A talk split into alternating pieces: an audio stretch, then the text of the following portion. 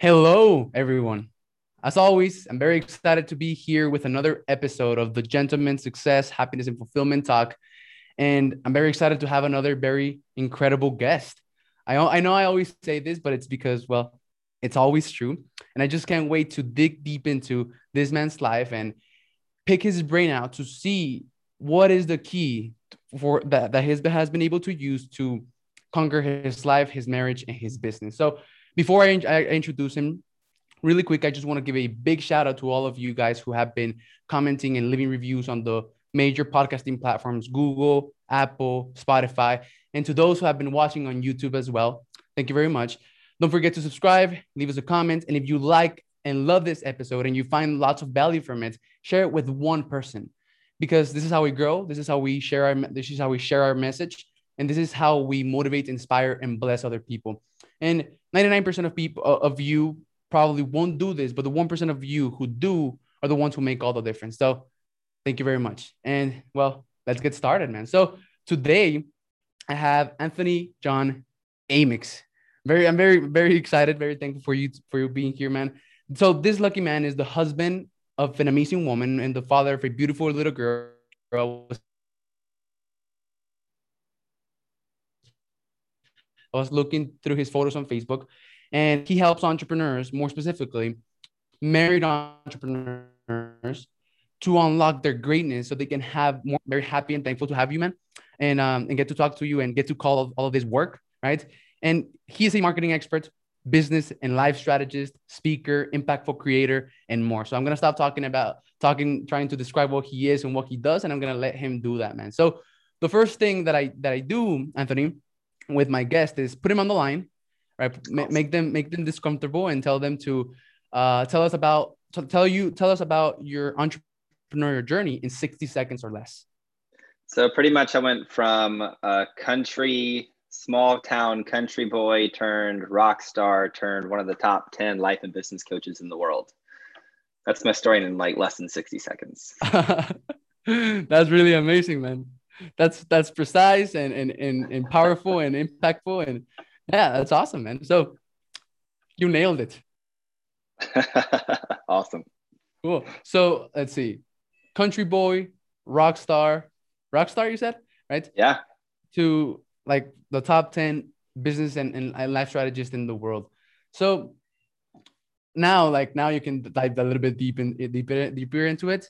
So like man um what like what what brought you into into the into being you know a business and life strategist and wanting to help other other married entrepreneurs you know find their purpose and and and live a life more fulfilled?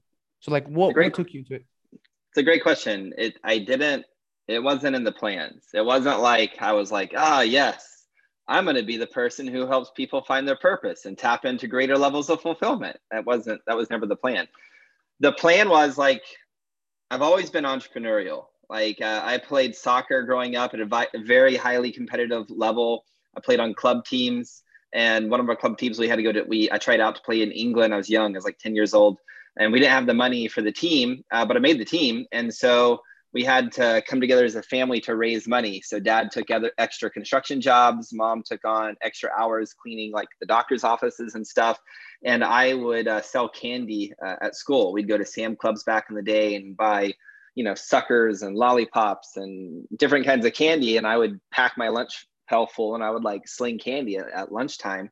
Um, raising, you know, all of us coming together to raise extra money so I could go play soccer in England and, and raise the money so I've always been like super entrepreneurial. Um, just always liked the game of business. So when I started realizing our band was pretty good, uh, I took it seriously and started doing all of the the business stuff for the band. I still wrote songs, I still performed, but I also booked our shows. I also negotiated us radio play. I also negotiated us two record offers. Um, so I, I love the game of like marketing and sales. And then so when that came crashing down in 2009, I asked myself, well, what do I want to do next? Do I put together another group of guys and stay in the music industry, or do I do something different? At that time, I was starting to watch people like Mike Dillard and Mike Koenigs and Jonathan Budd and Brendon Burchard and Frank Kern and Jeff Walker and the internet marketing space. And I thought it was amazing. That these were just normal dudes being able to use technology to ship a message uh, to the world. And for me when i was doing music that's what music was about was it, yes we created experiences. Yes we played in front of thousands of people but it was really about like the message. And our message was like pursuing your passion. That was kind of the gist of our our message. And so when i saw internet marketing coming up in 2009 10 definitely in 2011 i was like wow this is an opportunity that i could use technology um, to get my message to the world and that's what led me into internet marketing so then I started a social media marketing agency after my band because I could see what was happening on the West Coast with lead generation with Facebook and Twitter and LinkedIn and all of the stuff back in the day, 2011. And I knew it was going to be a wave that would change the entire business world. So I got on my surfboard essentially and caught that wave and started a social media marketing agency. Fast forward to 2012, I had 20, one or 22, 23 clients on a reoccurring basis. And I just completely burnt out. I didn't understand how to hire. I didn't know how to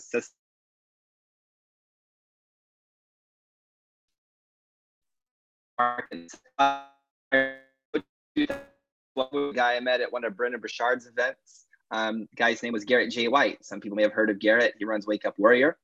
And so Garrett was like, Hey, uh, have you ever thought about teaching? And I was like, No. So then I started taking what I was doing for clients and teaching people how to do it and started running small live events and started coaching. And then I realized I could give two people or a group of people the same access to the marketing and skill sets uh, of online business. Some people would get results and some wouldn't. And it bothered me because I really like people to win. Mm-hmm. So then I realized there was mindset work to do. So I dove down the path of mindset. And then I realized there's a whole other path uh, that keeps a lot of people stuck, which is they're unconscious. Carl Jung said, I don't remember the year he said it, but he said, until we make the unconscious conscious, it will direct our life and we'll call it fate. And so that's led me down to really understanding um, the depths of spirituality and things that drive us at a very, very, very deep level. Um, because yes, it is physical. Yes, it is emotional. Yes, it is spiritual and all it's really like all of these things coming together is actually what yields people a great result. It's not just one of the things it's all of it. Damn man. That, that was that was an incredible story man. There's so much that um that we have in common and, and you know like from from listening to a lot of uh men like you you know speak and having a lot of conversations there's always like this trait. First of all and I don't want to put too much into like my life in, in this podcast because this is about you, right? But I uh, I I, always, I also sold chips and candy and soda when I you know when I was in school. So I'm from Mexico and I lived in Mexico but went to school in the US. Right. So like everyone in the US wanted Mexican stuff. So I made like 200 $300 per week as a 12 year old back in like 2012, which was a lot for me. Yeah. And then I also started a digital marketing agency. Uh, so and I did that for like a year and a half until I shifted just a month ago uh, to to to helping men become gentlemen. And actually, Garrett J. White. So like Garrett J. White, he was like your mentor. Yeah, I worked with Garrett personally in 2012, right before.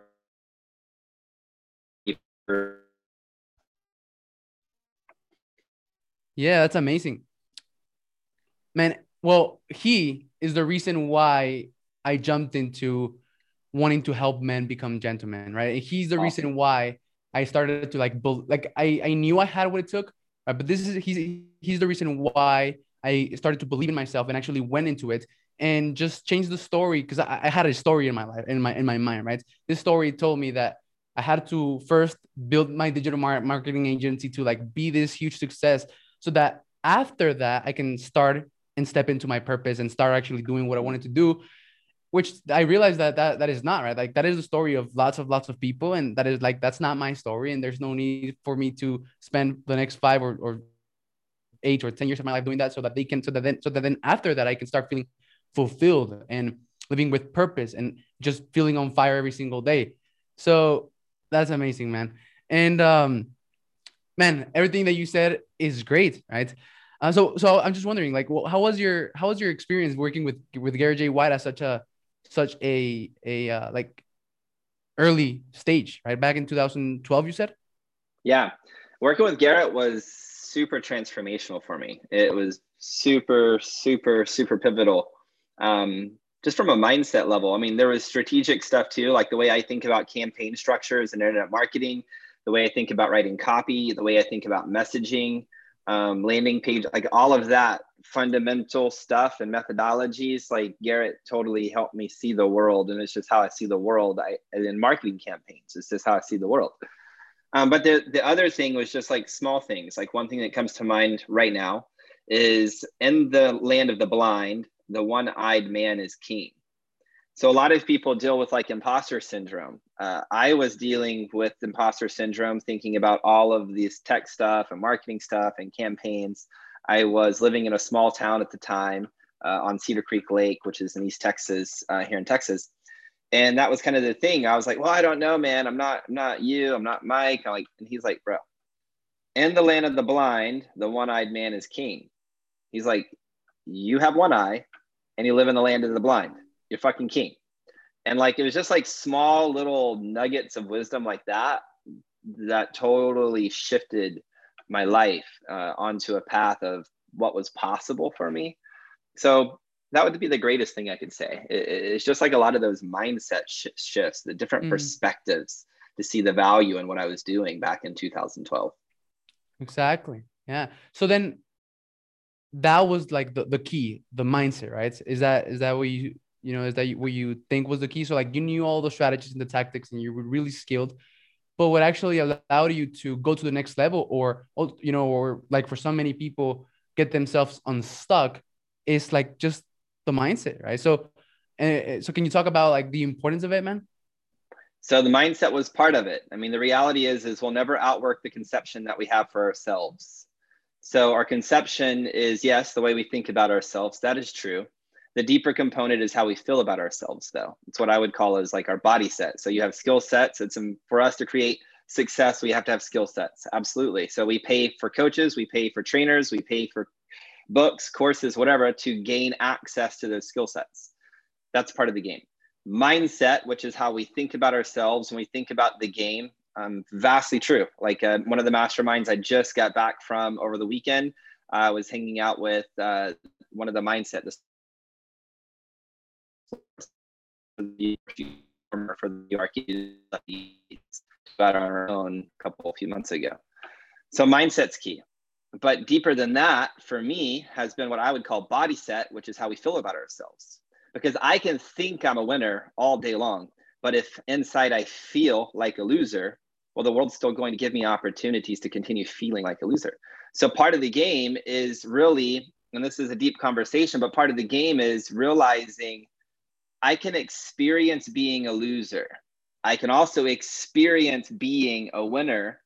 And the crazy philosophical thing about all of those two different experiences is they don't have to mean anything about my identity as a human being. And when we can understand that, not just at a head level, but at a soul level, at a heart level, that's what unlocks freedom and massive amounts of power. So, what I mean by this is like, like it, I said at the beginning of this conversation, until we can make the unconscious conscious, it will direct our life and we'll call it fate. So, for a lot of my life, there was a part of me that didn't want to be normal. Like to be normal was just like meh. Like I grew up in a household where I had to win to gain love.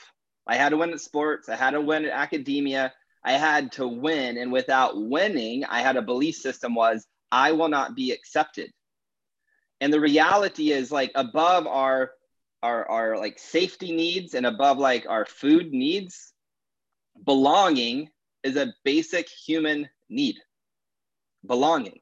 If you go back to when we were like primitive, if we were cast out of a tribe, we weren't accepted, we would die. We would die. So the reality is is all of us have found ways based upon the environments we grew up in, the cultures we grew up in, the parents that we had, the people around us that created a way of being, a belief system for us to get our needs met as a human being the way I got my needs met of belonging was win, win. And so I would win. And at the end of the day, I still wouldn't feel like I was enough. So I would get caught up into the success equation. Well, maybe it's more money. Maybe it's driving a different car. Maybe it's living in a different house. And the thing is, as I continue to check off these boxes, I would still feel not enough, not accepted. When the reality, the deeper reality, is I wasn't accepting myself. I wasn't at home and being average. I was kind of at home at being at winning, but if I didn't win, well, then I felt like I was average and normal, and then I would hate myself, and then that would then force me to want to go do more, and then I would burn out, and so it was a constant go, die, go, die, build, burn, build, burn, and that got exhausting. And a, and a lot of people, especially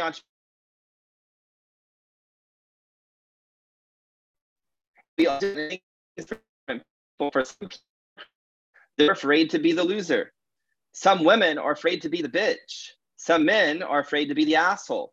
Like these are all labels, again, based upon the culture we grew up, the religion we grew up in, the parents that we had that shape all of these vast different identities that we're typically in resistance to. In the spiritual community, we've been told what we resist persists. What we resist persists. So mm-hmm. for me, I was resisting being average, and that pressure was actually the one propelling me to go accomplish. And if I wasn't accomplishing, then the wolf inside of me being average was what I was waking up looking at every day, terrified of. So until I could own the wolf and experience being average, on the other side of that, there was light. Like when I could, for me, it was average and vastly different. I'm happy to go into it, different things for different people. When I can ex- experience the darkness, there's a light within all of us. And in the in the light for me, the voice said, there's not a cell in your body that can be average. And it didn't come from a concept, it came from an experience. And there's this voice beyond me in a form of a feeling that said, there's not a bone, there's not a cell in your body that can be average. And that was truth for me. And in that, I then could own the spectrum. I am a winner, yes, and I am average. What is it I fucking choose? I could show up to be average, and that's okay. It doesn't have to mean anything about my identity or my worthiness as a human being. It's just an opportunity. I could choose to be average. I could choose to be the winner. I could choose to be the asshole. I could choose to be the nice guy. All of these are potentialities, but all of these potential identities don't have to mean anything about me as a human being. And as a result, that's when I'm stepping into my sovereignty to choose to genuinely, authentically be at cause of how I choose to show up in this human experience as Anthony John Amyx. Standing in the paradox of yes, on one hand, I am this body and this emotional whole vortex and Anthony John Amyx. And on the other side of the paradox, I'm not my body, I'm not my thoughts, I'm not my emotions, I'm the soul in control when I can understand the being component and the doing component and integrate that, I can genuinely figure out how I want to show up and create from a place of power and not force. But the crazy thing is, a lot of people's behaviors are being driven by the unconscious parts of them. And that's why they're tired and they're stressed out and they're broken. Is this making sense? Man, yeah, I mean it's a lot. So like for anyone listening, I would suggest for you to go back and like listen to it again. And I'm probably going to go back and listen to it again. But man, yeah. So I have, you know, I want to follow up with a question, just like please. Uh, 100 complete, 100 percent completely. I love it. Selfishly, right? I love so, it. So what about when you are, you know, you are you know you're like extremely clear on like who is it that you want to become extremely clear on your vision and your purpose and you're you know you you most of the time you are aligned right so you, you have stepped into into that power into feeling with purpose into feeling on fire but then for some reason you choose to do something that is fucked up and out of out of out of alignment with who you want to be in, who you know you truly are right? So for example, you know, like for example, if, if we put it with on on you on your life, you know, you you you mentioned asshole right now, and you you know you're not an asshole or, or average, but for some reason you just choose to like fall back, fall completely off track, and be an asshole or be average. And then later on, you have all this shame and guilt, right? So, like, what would you say to that? So, wisdom is knowing which is required. So, for us to think that this game of human experience is black and white, it's either or limits us. Because the reality is, if I walk in my home and somebody is harming my wife, being a violent asshole is required if I'm going to take a stand for my values as a man. Now, that doesn't mean I have to go violently kill somebody, but I can be violent enough to serve as the pattern interrupt to bring love, unconditional love, to both the victimizer and, in this case, my wife. So to say I should never be an asshole as an absolute that would actually limit the power and the potentiality that I have to choose as a human being.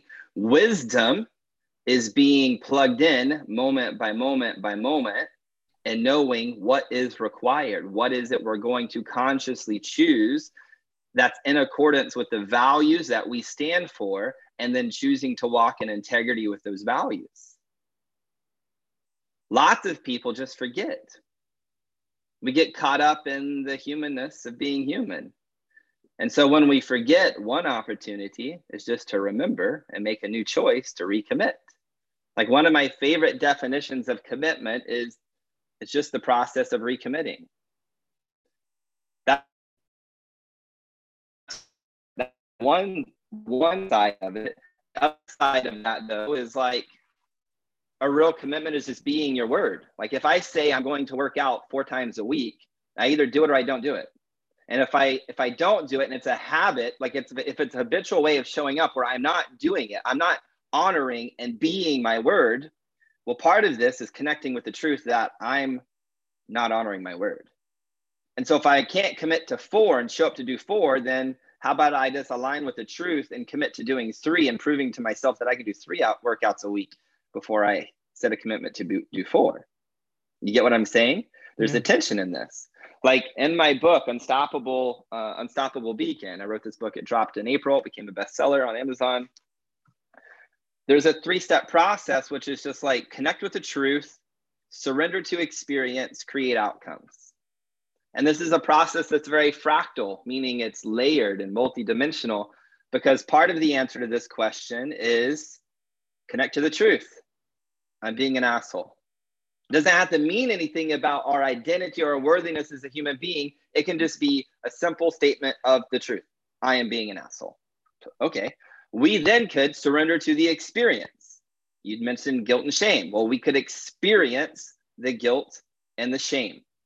And whatever arises in the body from experiencing, not as a concept, but the full on sensational experience in the body, is going to open up a gap, and I'm happy to help you understand this, of inspired information that says, cool, well, how would you like to move from here? What outcome would you like to create? And then we can take responsibility to then go create what it is that we're committed to. Does this make sense? Yeah. So so then it's it's also about not identifying yourself with that mistake that made you feel shame, shame and guilt, right? But like exactly. looking at it with truth, accepting it, right? And recommit. I like that, man. Recommitting, recommit, recommit yourself to, well, if you said that you were not going to do this and you did it, well, you know, you gotta accept the truth, which you fucked up, right? Experience it and take full responsibility of like what is it that you want now and recommit and forgive yourself. Exactly. Like one of the things I learned from Byron Katie, she has a wonderful, wonderful book if you've never read it, which is Loving What Is Byron Katie talks about like anytime we're telling ourselves a story or we're living in a belief, a belief system, or maybe we're even speaking these words into existence, that this should happen or this shouldn't happen. Like anytime we are in a should or shouldn't, they should do this or they shouldn't do this, or I should do this or I shouldn't do this. The reality is that's an illusion. It's not real. It's only a fabrication in our mindset. Because the reality is, it is happening. Like if we step outside of our meanings, our concepts, our belief systems, the truth is, it's happening.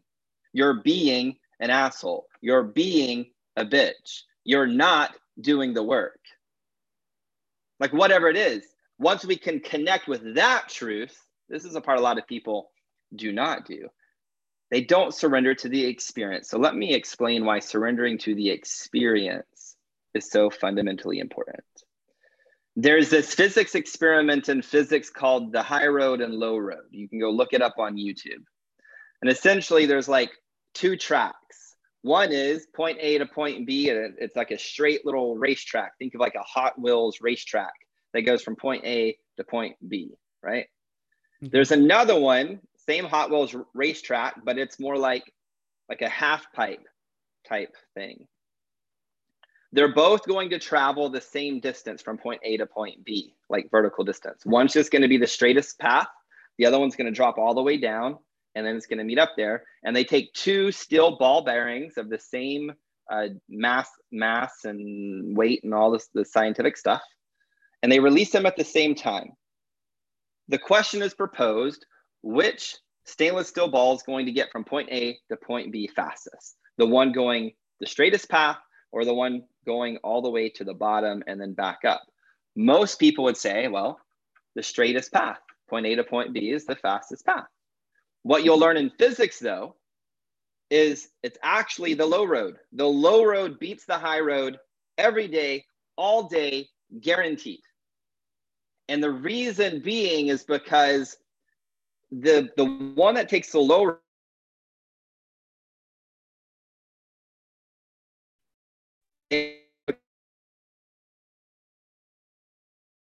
drops, there's potential energy that's stored within the mass of the ball that then gravity, as it's going down, converts its potential energy into kinetic energy. So the one traveling on the low road actually builds up momentum to move faster than the one moving in the high road. So check this out.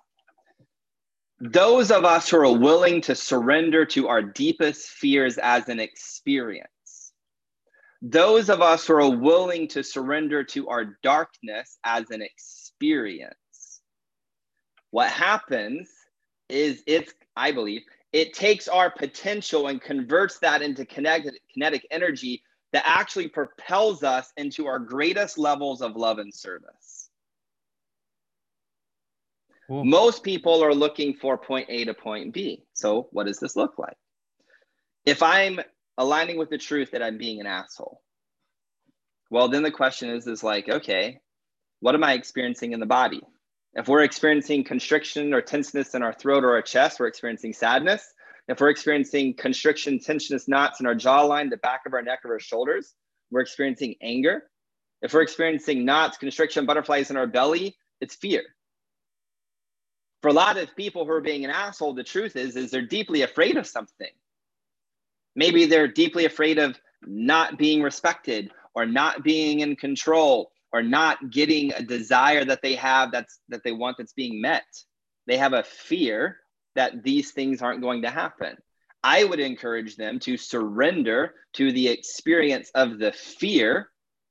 And when they experience the fear what's going to open up is a space of neutrality where the experience is meaningless anger doesn't have to mean anything it can just be an experience in the body and on the other side of that, the inspiration that's going to drop in, that's going to allow them to choose how they want to show up in integrity with the values that they choose to hold and model as a human being.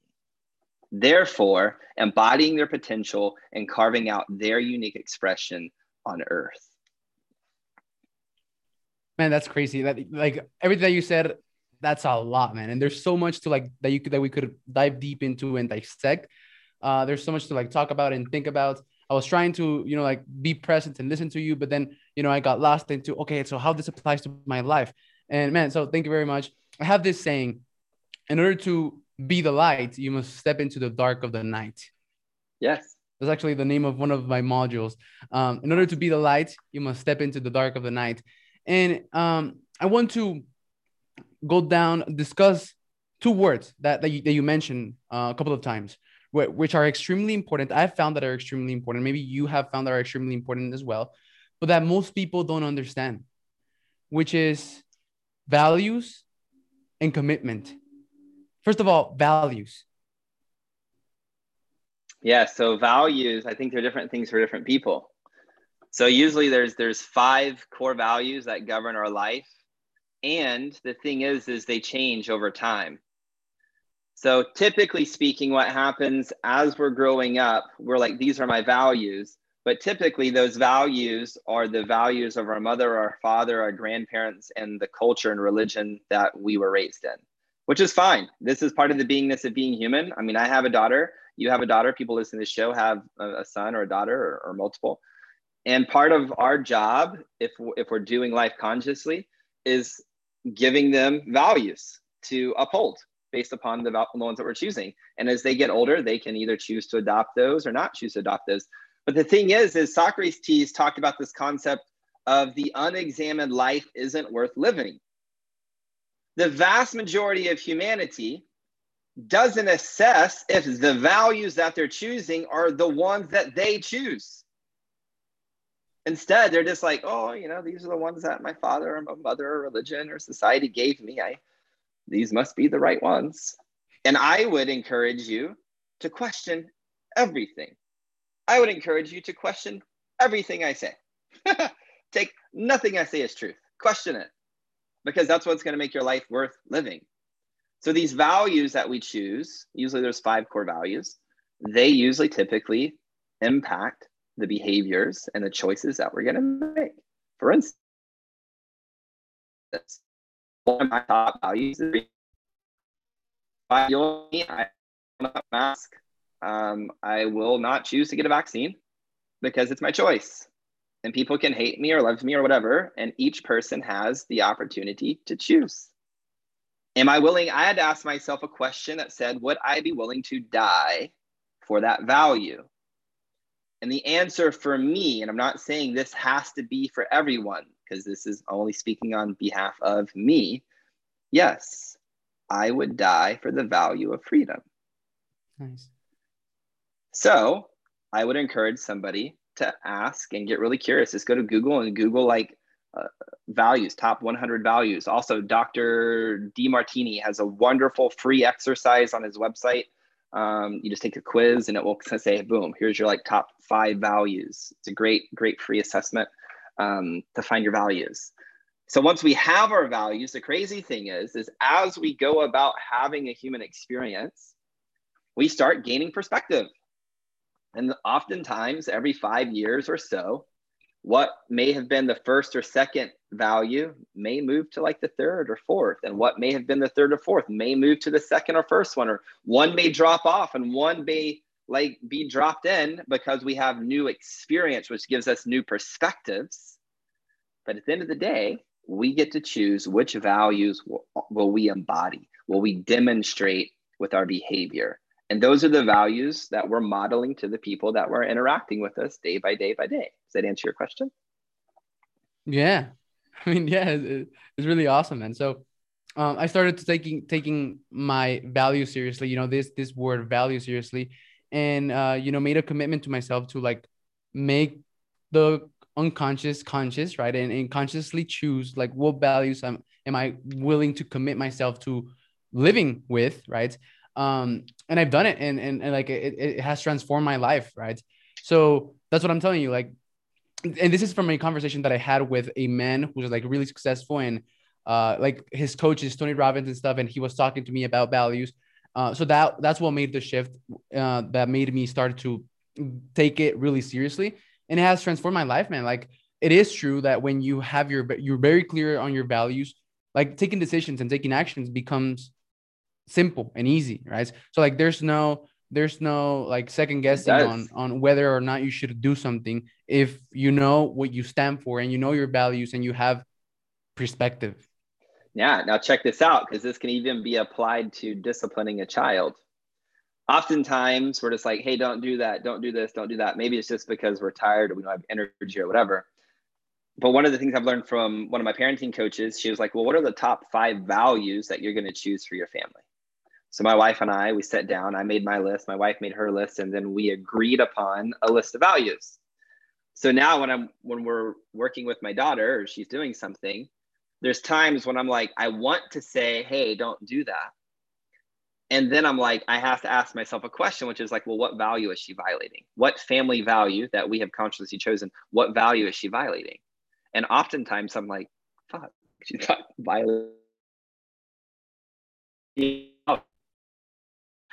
i tell her to stop. We may have a different conversation around it but she's not violating a family value.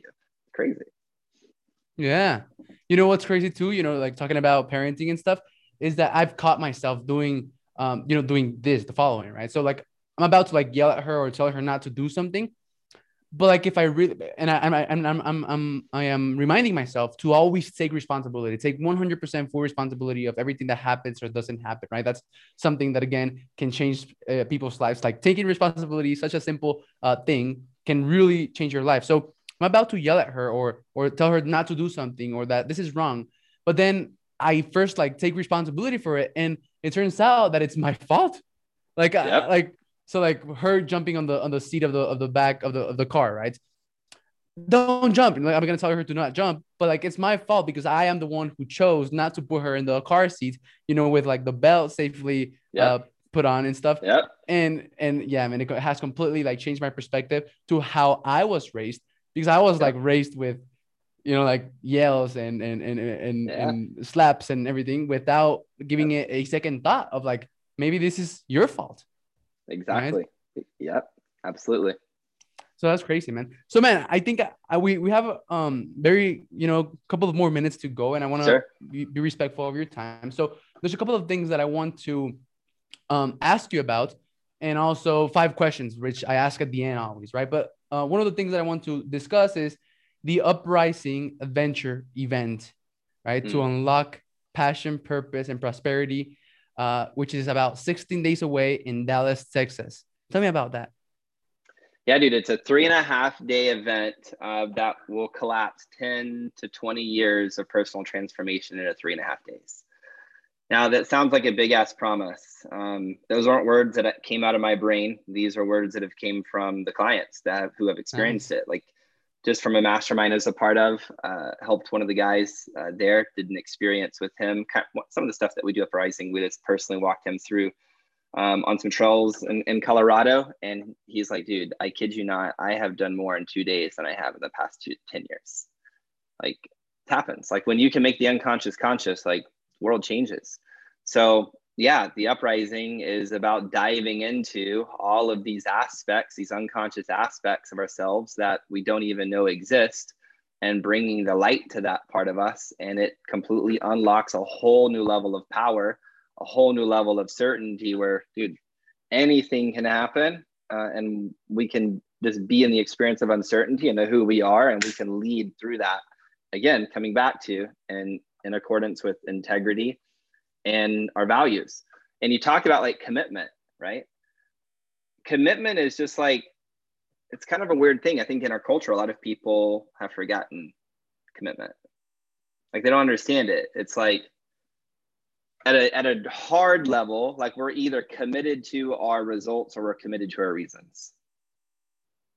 Like it's either one of the one or the other like even at uprising i see people like i'm gonna like align them with the truth. I'm gonna connect them with the truth. And they're going to come into their mind and be like yeah but or let me justify why i did this. Let me prove why i did this. Let me defend why this. Or let me defend why i'm not that. Or let me prove why i'm not that. But the reality is until they can connect with the truth i don't like an uprising i'm super direct. I give zero fucks about your reasons. Like i'm fully committed to your results that's why we can collapse 10 to 20 years of personal transformation into three and a half days. The container is that strong. Um, but that really what is what it is, man. It's we we rent out a mansion here in um, in Dallas, Texas. It's on 118 acres. The house is ginormous, and 12 people come in and they live in the house with me and uh, my business partner and good friend Jonathan Heston. And yeah, it's three and a half day experience that radically fundamentally changes a human being, impacts their business, impacts their marriage, impacts them, their relationship with their God or religion or whatever they call that, man. Awesome, man. Well, you know what? You sold me. I'm about to go and apply here on the website. Uh, I think it's uprisingadventure.com. Up, uprisingadventure.com. I'm about to apply. I'm here. I'm about to apply, man. Right now, oh, after awesome. after we get out of this call, I'm gonna go and apply to see to to go there and, and, and meet you there. It's gonna be a pleasure, man. It's gonna be awesome. Um, awesome, man. Well, thank you for for letting me on letting me in on that. And um, another thing, tell me about your books. I think you've written multiple books. Is that right? I've written kind of one. I don't know if I call the other one's book. I am very proud of this book. It's called Unstoppable Beacon: How to Maintain Your Center in the Chaos. Look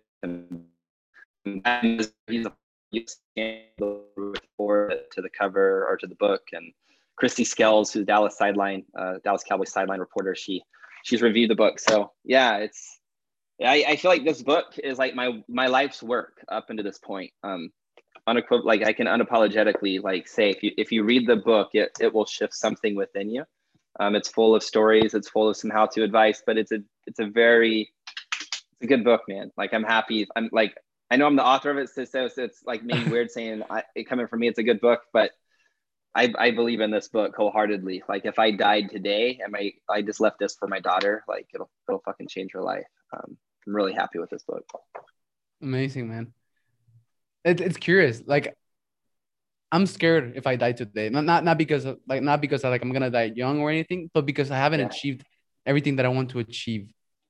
Yeah. And I and like I don't have some just like you, you know, like if I leave this to my daughter, like I'll be good and like my legacy will continue to live on. I still don't have that, man. And and I'm scared to die prematurely. But well, I hope I don't. Mm. And I'm working really hard to uh, you know, come up with with a legacy, with something that is going to keep on living with my daughter and, and the people that I impact. So awesome.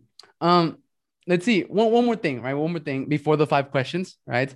Uh, I have something called the gentleman's greatness framework. I know that you, you know, you help men step into their greatness, right? To feel more fulfilled, um, and like just unlock more power and purpose and perspective and and and high performance, right? And have more clarity and confidence and certainty. So I have this thing as well that is called the Gentleman's Greatness Framework. And some one of the things that you know that, that helps men step into their greatness that I work on with them is um, their vision, their, their purpose, right? Like first of all, digging back into their past to, to you know and, and taking their life experiences to find to try to find out like what is their purpose, right? Once they do, once they're they're able to, uh, we make a big vision for them, right? Because like most men, uh, and I'm I'm really shocked by this, right? Like most men don't have a vision of what they want for their lives. Um, so purpose, vision, and then a mission, right? So we we give them a mission. So like, what is going to be the vehicle to get to that vision? And then goals. We set goals. We spread, you know, we we we we uh, break them down, and then I have something called the the gentleman's vitals, right? Which is getting clear on your vital priorities, your vital functions, the your, your vital behaviors, right? And then I have and, and yeah, so getting clear on all of that unlocks your greatness for me. So I'm curious to know a little bit about what unlocks your greatness for you. Uh, so Matthew McConaughey in his book Green Lights, I think, said it kind of succinctly, which is he said sometimes you got to go, uh, you got to go back to go forward. And I don't mean going back to reminisce or chase ghosts. I mean to go back to see where you came from, where you've been, how you got here.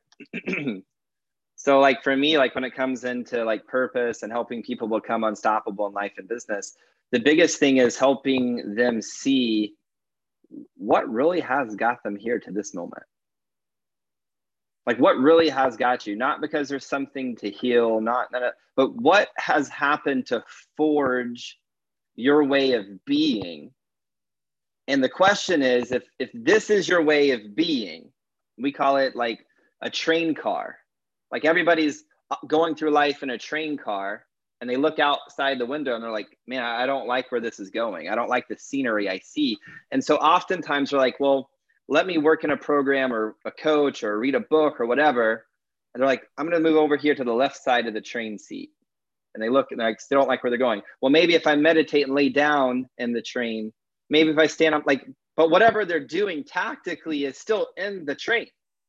Mm-hmm. Like until we can suck ourselves out of the train car and lay new tracks to change where we're headed, which would be the way that we be, and then come back into the train, like no, our life isn't going to change. And all of us, myself included, have inherited a way of being a train car from everything I've experienced, my parents, my values, etc., culture, all of all of the events.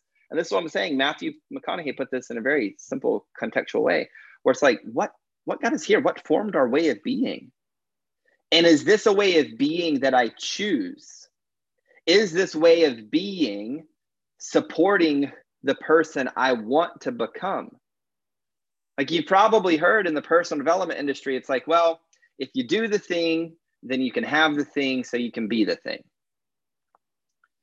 The reality is is like, well, if I can be the person, then if I go do the thing, then I the the natural byproduct is is I have the thing. Mm-hmm. But most people don't take the time to consciously assess and look at, hey, this way of being that you have, is it what you consciously choose? And if you don't like it, well, you want to consciously choose a different way of being because that's going to set up the foundation for you to show up from a place of power, to show up powerfully in all that you do that naturally are going to give you everything that you desire. Amazing, man. Amazing. That was I, I loved it. Um, so do you have five more minutes? Yeah. Okay, man. Awesome. I was uh, my my my heart started to like you know because I was scared of you leaving. I'm just kidding. Um, so this reminded me of one uh of one um story, right? Like like I don't know, I don't remember the word story about a tree, right? That has app and apple, it has apples, it has fruits, right? And, and like this guy was saying that one of the apples is his marriage and one of the apples is his business, right? And then one of the apples fell, like his marriage fell from the tree, and like he was lost. He was lost because he was identifying him, and, th- and this can wrap up like you know like our conversation like with identity and all of that.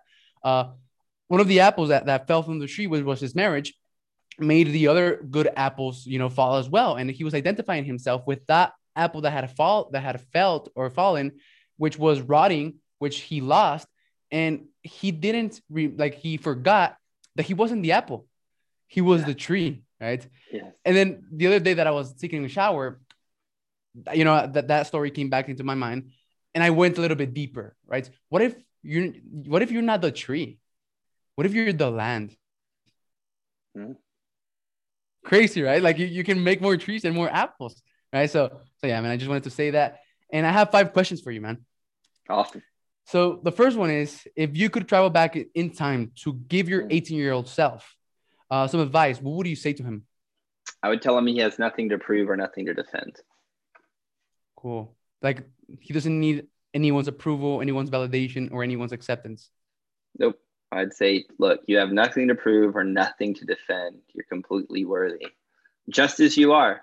Like you need nothing and you deserve everything. Learn this, not from just a concept, but learn it until you can feel it in your bones. From that place, you can go out and create anything you desire. Until then, everything else is bullshit. You need nothing and you deserve everything. I love that. Cool. I'm going to put it in my affirmations. Nice. Um, what is one mindset shift or breakthrough uh, that you've made that you can share that made your life level up, that made you level up your life? Great question. Man, there's been so many. Um, one one that comes to mind right now that was huge, and I, I shared this on, on a, in a story on my Facebook post. And I was in Kona, Hawaii at the time, and just li- like life was intense, like pressure from my wife, pressure from business, pressure from myself. It, it lots of pressure, and I just felt like life was just crashing down on me, just like waves in an ocean. And so I was standing there, and there's a storm that was rolling in uh, that day. that was an intense storm. And they were crashing down on these black rocks. And I was like, man, I just need to be like these rocks. I just need to be grounded and present and masculine and just be like these rocks and let the the life just cra- the life force energy just crash down on me. It's fine. And then I looked down the way, like 100 or 200 yards or so, and there was a black beach. And like it dawned on me, I was like, whoa. So over time, this chaos has crashed down on these black rocks and has turned them to dust. That's not a sustainable church like approach.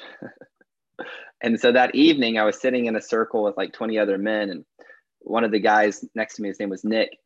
He looked over me and he said, "Hey man, um, do you know anything about the Viking maritime traditions?" And I was like, "No, I know nothing about the Viking maritime traditions." And that morning, I had experienced this whole Viking thing, which I'm happy to get into, but doesn't have a whole lot of relevance to the story. And he's like, dude, the Vikings were some of the most fierce warriors, fierce culture. They they explored and conquered lands up to that point that very few people had seen unless they were indigenous to those lands. And most people, when they sailed, they they had these big boats and they would like hunker down in them to weather the storm. He's like, but not the Vikings. The Vikings had these small, nimble boats, and when the steam the storm come, they would have one of the guys start beating on the drums. Every man would grab an oar and they would just like essentially conjure up and channel the, the energy from the storm to become the storm. And then they would take all of that energy as they're rowing through the storm to get to where they're headed to. And they would take all of that energy. And when they hit the land, they would just take it and go storm the castle and just completely conquer and divide like land and people. And he looked at me and he said, Brother, you're the storm. Like all of the pressure of life, all of the chaos, it won't overtake you if you'll remember that you are the storm. And so for me, that breakthrough was like rather than resisting the storm, it was like learning to become the storm, not saying, well, I'm the chaos or oh, I need to be the eye in the storm. I was like, no, I'll be fucking all of it. I will be the fucking chaos if chaos is required. I'll be the storm, like the eye of the storm if the eye is the storm is required. But I am the whole motherfucking storm. And in that, I can tap into wisdom, what I would call as God within me, to help me know how to navigate. Do I need to be the, the, the, the center of the storm, the eye of the storm in this moment?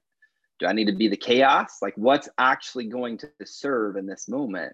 And that for me totally leveled up my marriage in a massive, massive way because I allowed myself to become the storm. And again, that didn't give me permission to be a raging asshole and go hurt people. Becoming the storm meant like fully embodying my truth and my power as a human being and walk in integrity with my values. Period. Because the thing is, is like we all experience life, we all experience emotion, and most people are living in reaction to the emotion. And one of the things that I've learned it's it's not the response to emotion that hurts people, it's the reaction to the emotion that hurts people. Because the reality is is I believe God is all of it. He's all of it and none of it, or she's all of it and none of it. So that would mean God is anger, God is sex, God is sadness, God is love, God is peace, God is fear. And the moment I have a belief system that any of those are bad or right or wrong, I then limit the flow, the totality of God flowing through me like a river. And the thing about a river is they have river banks. One river bank is the values that we hold. The other river bank is our willingness to walk in unconditional love and integrity the moment that we do not do that, it's like one of the riverbanks falling over. And what happens is the river floods a fucking village and hurts a bunch of people. This is what a lot of people are doing when they're reacting to life, when they're reacting to emotions. They're not remembering who they are and saying, yo, these are the values I'm taking a stand for in this lifetime.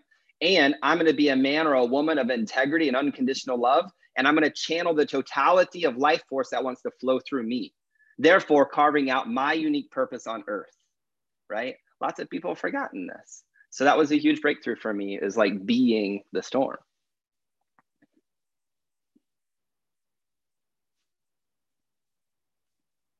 And not and not just being, but like choosing to be the storm. That's right. That's right. right? Exactly. Yeah, cool, man. Um, that was pretty cool, man. So the third one, what strategy, tactic, or tool do you use to make sure that there is clarity in your life, right? Like you probably know that clarity is something super, Great question. you know, like important. So what tools, tactic, or strategy do you use to make sure that you always have clarity in your life, in your marriage, and in your business? Yeah, I use a process that I, have created called daily dialogue. Um, and so all that that means is just grabbing a journal, like a five by seven journal. And every morning I'll take, I'll probably take 10 minutes, five or 10 minutes to meditate. Um, and then from there, move over to my journal and just write stream of consciousness. Just take what I get, five pages in my journal, just whatever comes up. Sometimes that's me like being super angry. Sometimes it's me being sad. Sometimes it's me being very grateful. But I give myself unapologetic permission to really be in my child brain, to really be in that primal amygdala part of me, to just let my experience of that moment or whatever is in me just out on paper. And then from there, start asking empowering questions. Like one of the greatest things I've learned from Tony Robbins is if we ask empowering questions, we get empowering answers. If we ask disempowering questions, we get disempowering answers.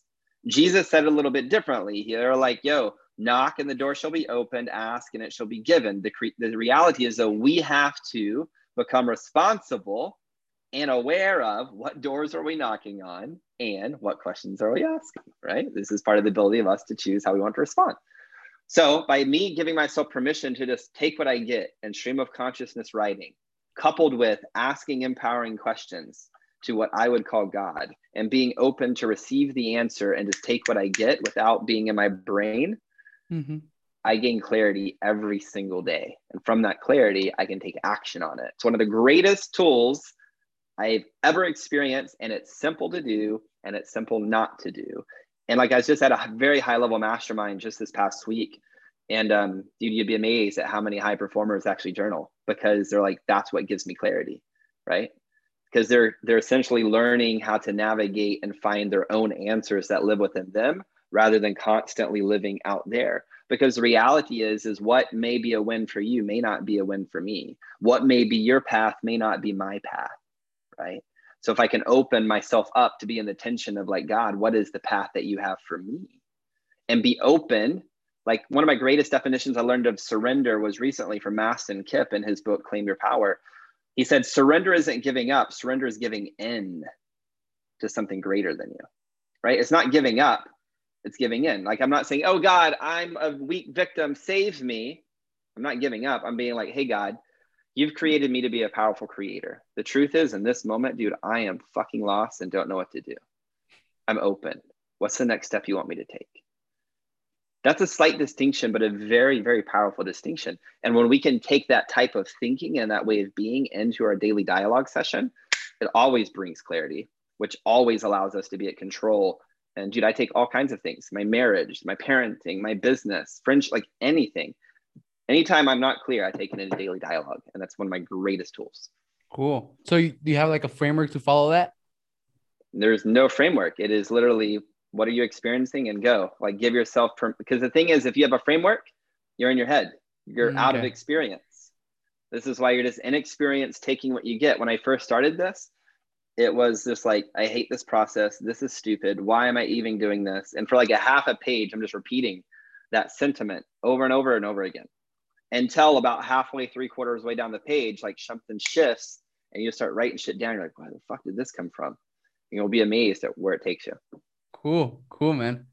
Awesome. That, that, you know, that idea of no, like you don't use a framework, you just put it all out there. That's really cool. Uh, cause you, you know, it's natural. Like it's, it's like if you're asking it from, you know, a higher source, you're not supposed to like force it. Right.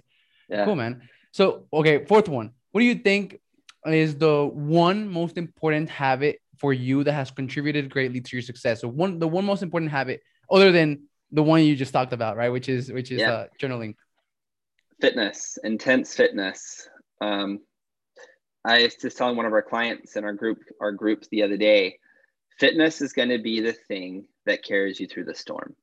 Like I can look back on my life and when type life was just crazy, like if I could just get in a good workout, because the thing is, is the workout is like really a training, a training ground for our mind and our body. Like the highest performers do hard shit. Like the highest performers and they do it well themselves. Well, of course they do it well. But the reality is, is they do something that they don't want to do every single day because they're essentially consciously choosing stressors so they can train themselves of how they're going to respond when shit goes sideways. So let me give you a very simple example. Like if people are not taking a, a cold shower every day, like that's a simple habit that they can stack on and there's legitimate health benefits to it. But the biggest health benefit or, or life benefit is your mental discipline. Like you take a just 20 minute cold shower or 20 second cold, cold shower, just normal shower routine. And at the end, turn it as cold as it goes for 20 seconds.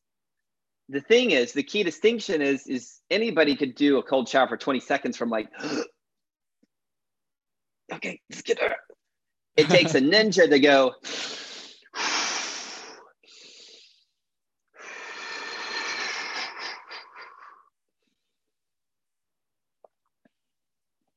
and calm their breathing and just breathe in the midst of the cold shower. You do that for seven days straight, I guarantee you what's going to happen. The next time a stressful situation occurs, we can just breathe to get out of our fight, flight, freeze, appease, amygdala fear response and get back to our heart, get back into our prefrontal cortex where we're consciously thinking, okay, cool, this is happening. How do i what how do i choose to show up here? What's going to serve? How can i serve that's in integrity and unconditional love with my values? We can't do that if we're just like reacting. That's what i'm talking about same thing with like weightlifting or running your brain is going to say ah oh, let's not do that today or like this is an opportunity to say i hear you and we're running today i'm committed to running x amount of miles today or i'm committed to running however many times a week or whatever somebody's committed to. There's no right or wrong answer, just pick something, but then be committed to it. That done over time is what's going to discipline our brain, our mind, and allow us to be in response to life rather than being reactive to life. Cool. The first thing that I do, man, every single day after I wake up at 4 a.m. is drink one liter of water with my vitamins. The second, right. the second uh, thing that I do is jump into my bathtub filled with ice for seven minutes. Cool. Perfect. And and another thing, we are what we repeatedly do. We are what we repeatedly do. This is from Aristotle. We are what we repeatedly do. Excellence then is not an act, but a habit. Yep. Excellence is a habit, right? So like what you said of of doing hard things, right? So high performance do hard things well and they do them repeatedly and make them into a habit. Yep. Last one, um 30 second thoughts 30 seconds on your thoughts on tracking and measuring kpi so on on track and having kpis in your life right? Yeah it's great. It's a great question. And not, not just in your business you know like kpis in your life. Yeah. I think there's this is a hard question for me to answer. And the reason being is sometimes it serves us to have a KPI, and maybe it's just me getting clear on what your definition of KPI is. So let's say if somebody, uh, let's just keep it an easy analogy. If somebody wanted to lose weight, well, then a good fitness trainer would be like, well, what's your body goal and what's your nutrition goal? And they stack all of this stuff um, there. When for some people, their KPI may just be, did you open the gym door today? Like, I don't even care if you lifted anything did you just leave your house to just get to the parking lot? Like, can we just do that for seven days? Like, that's the KPI. Did you open the door? And I think a lot of people set KPIs based upon what they think they should be doing, and they're buying into the projections of humanity rather than coming home to their heart to really look at like that slight edge concept, which is like, what's that 1% shift that I can commit to and they, again, it's a genuine commitment, commitment being like, it's fucking done. Before I even do it, it's done. Like one of my commitments this year was doing X3, which is a, a resistance program, four times a week, 12 months straight, no excuses. Even if I'm traveling, whatever, it doesn't matter. I'm eight months in now. It's it's happening. Like I haven't missed a single workout. Why? Because when I committed and spoke to my my accountability group, it was done when I spoke it. It wasn't like, well, no, it was done when I spoke it. It was just about me walking it out, being committed because my word is my bond around that, right? So it's hard for me to say uh, about KPIs. I guess my answer, as I'm talking this out, is be really clear on are they your KPIs that you're genuinely choosing, or are you choosing KPIs based upon society of what you think should be your KPIs? At the end of the day, yes, what gets measured gets managed. So there's wisdom in having a KPI. Um, but there's some people like myself who's very intuitive and very creative. And if I think I need to be, I don't know if you've studied wealth dynamics by any chance, but there's different profiles. I'm more of a star and I'm very intuitive. There's some people who are their their main archetype is a lord, and so they're great with data and spreadsheets and KPIs. For me to think that I need to be like a lord would be totally negating who actually I'm designed to be. So I think sometimes we have to be careful and find find ways. Like for me, it's it's way more successful in my business and my life to have other people who are responsible for setting the KPIs, but it's up to me to get really clear on what is the KPI that I'm choosing um, that's going to move me forward. I know it's a roundabout way to say I, I kind of don't know, but I know. Cool, man. Yeah, that was that was that was cool. That was in, that was interesting and interesting insights. So, man, uh, we have we're done, right? But I loved everything about you, what you said, everything about you. I could feel, I could feel you, man. You know, like we're not even in the, in the same room, we're through Zoom, and I could still feel your energy and you talking from your balls, which is which is something that I quote right from having a conversation with another man. He, he told me you gotta talk from your balls, and that's what I felt, man. So awesome. like what you said, like everything was really powerful, and I really appreciate it. I'm I'm I'm I, am i am sure that all the people that are going to listen to this are going gained a lot of value and you know a lot of things that could transform their lives. So like I want to know I want to know more about you. Like wait, where can I find you? Where can I get more from you? Where can I uh you know go and apply for for your I I, I already said the website, you know, for your live events and everything. Where can I get more of you? Yeah, so everybody here is listening to a podcast. So I'm going to assume that people like podcasts. So probably the best place for us to connect is over on my podcast. It's called the Anthony John Amyx Podcast. Um, I release an episode every single week, whether it's a guest or whether it's me doing a single solo Sunday sermon esque type of show. Um, I release a new show every Wednesday, pretty much. So yeah, just I'd say we connect over there on the Anthony John Amyx podcast. Awesome, great man. And then your, your social media or anything like that? Yeah, facebook.com slash AJ Amyx is going to be the best place to connect with me on social media on Facebook. And I gave the, you know, like if you want to, it, it's 16 days away, right? uprisingadventure.com. I'm already applying here, man. So yeah, man, awesome. thank you very much for for being here, for uh, having you, uh, for ha- for you know having this conversation with me. I'm really thankful and excited, man, and I really appreciate it. You're welcome, brother. Thanks for having me on, Alex. Appreciate you, homie. Thanks, man. Bye bye.